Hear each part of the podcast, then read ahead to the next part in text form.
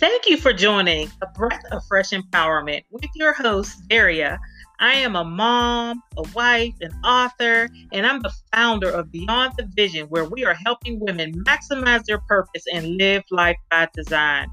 My mission on these podcasts are to give the people a fresh wind of empowerment so that they can continue to see transformation in their lives. If you want to know more about me, please check my social media, Daria Josie Woods dot com. I'm on Facebook, Instagram, and Twitter, or you can contact me at hello at Daria Josie Woods dot com. Again, that's hello at Daria Josie Woods dot com. Today, I have a fresh message from God, and He has instructed me to give this message to His people. I am sharing a message called, When You Are in a Season of Manna, What Do You Do? Again, when you are in a season of manna, what do you do? And we are coming out of the scripture Exodus sixteen, verses sixteen through nineteen. So let's look at the word manna. What is manna? What does it mean? Manna is a Hebrew name, which means man. And it is the substance that God fed the children of Israel, who were two million deep for forty years in the wilderness. They were fed this manna until they came into the inhabited land, which was called Canaan. This manna was a bread substance. It was almost like a wafer. And if you want to know more about it, it is it is explained in Exodus sixteen, thirteen through sixteen. And this manna was said to be sweet like honey. God fed them with this bread or this wafer in the morning. And by noonday, He gave them flesh, quail in the evening. And that was by the hand of God. Many of us are going through a season that feels like we are waiting on something. We try to press forward, but can't seem to get ahead. As a matter of fact, it feels like things are being taken from you. We are looking to God, wondering, what is going on? Why do I feel like nothing is working for me? It almost feels worse than what was happening to me in twenty nineteen. I was looking for something better in twenty twenty. I want to tell you that this is not the adversary, who we call the devil. I want to prophesy to you and tell you there is a major shift that is happening, and God is aligning you for it. When there is a famine in the land, you will be ready and prepared as God prepared Joseph. God is preparing you for a season of abundance. These experiences has caused your soul to be cast down. Your joy has been depleted, and your life is just a mere reflection of what is going on in your soul. God is looking to take you to a place of abundance, abundance and capacity like you have never seen before. But the one thing that He has to do, He has to make you recognize that you are not whole and you are not responsible. Because if we were responsible, we would first seek the kingdom of God, and all else would be added. And I want you to sit on that for a moment. Have you been seeking the word and the will of God? Have you been reading your scriptures? If you were reading your scriptures, you wouldn't be out with itchy ears looking for words from the generals or for the or from social media. You would have that word right in front of you, and you would believe it. So what causes God to structure your life in such a way? One of the things that God really can't stand is when his children murmur and complain. The children of Israel began to complain. Moses, we would rather have suffered by the hand of our masters than go without food. Moses, you brought us all the way out here to die? Moses, our children are hungry. Could they have not yet went about this with Moses a different way? Could they have said, please pray and ask God for food? We are hungry.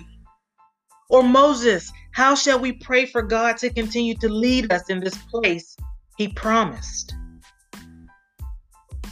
No.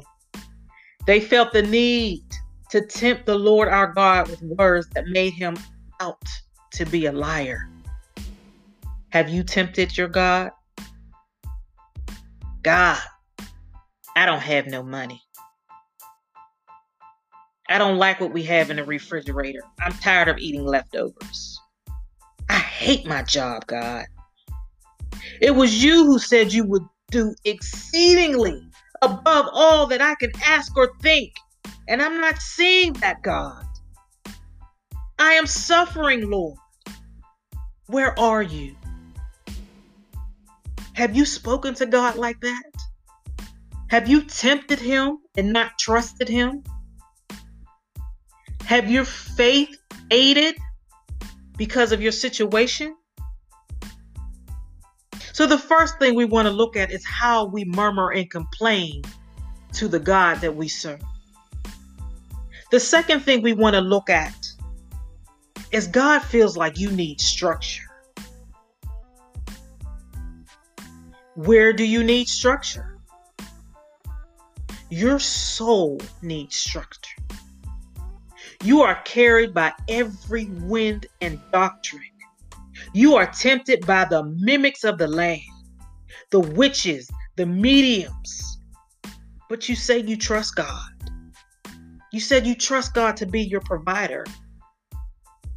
You're in church calling, calling from him, calling for him, saying, yes, yes, Lord, I'll obey you. Jehovah Jireh, I want to be part of your will. You ask him for the use of his angel armies, and you don't even recognize the manna he has given you in your life to get you through these awkward situations. You lack obedience. God tells you to do something that makes your flesh feel uncomfortable. And guess what? You start to blame. You start to make excuses. You start to blame fivefold ministry. You blame the messengers as the children of Israel did. There was a time in Moses' life when the children of Israel wanted water. He went to God and said, please give them water before they stone me. Let's continue to talk about this. What were the children of Israel afraid of? God has showed them many miracles on the way. He has showed them that he is a provider. And they still continue to murmur and complain. The spirit of fear took over. Why has fear overtaken you? God said he didn't give us a spirit of fear, but he's given us love, power, and a sound mind. But for some odd reason, the system of Egypt is still in you. So you fear lack. You feel that people not you you fear that people will not like you, and you feel the rejection of people. You fear that your family will disown you for living a life for God. Is your fear of man more than the fear of God? You trust man more than you trust God. Whose report will you believe? The word of God says, I will never leave you or forsake you. And his word will not return unto him void. He is as faithful to complete what he started. Wasn't it God that started the good work in you? When you were out there on drugs, wasn't it God that started the good work in you? Was it God that started the good work in you after you were molested? Wasn't it God that pulled you off of that bar stool? Wasn't it God that that started um, ministering to you when you were fornicating? Wasn't it God that came and got you and healed you when you were sick? It was God that cleaned you up. Wasn't it God in the midnight hour that gave you that peace in that storm? When you are in a season of manna, what do you do? You remain steadfast and unmovable, always abounding in the word of God. You allow him to feed you what he desires to feed you. You allow him to cover you. You allow him to wake you up in the midnight hour. You allow him to do the work so that you can come forth pure and whole. Allow God to do what only God knows to do best. You may not like it. It may not feel good. But not only is he going to save you, he's going to save you and your family. And he's going to save everyone that he has assigned to you. All for his glory. You will continue to seek after your daily provision and trust God. He will never give you more than you can bear. God put you in this place of manna to let you know he is your supplier. He is Jehovah Jireh. He is Jehovah Rapha. And he is the God of the angel armies. And there is none before him. And this ends the message of God's word. And I hope that you would take this message and listen to it. Share it out to those who feel like that they are stuck, that those that feel like that they're not getting ahead, that those that feel like that the adversary is just after them. Give them the word that it is not the adversary this time. It is God. Thank you for joining. And you have a wonderful day.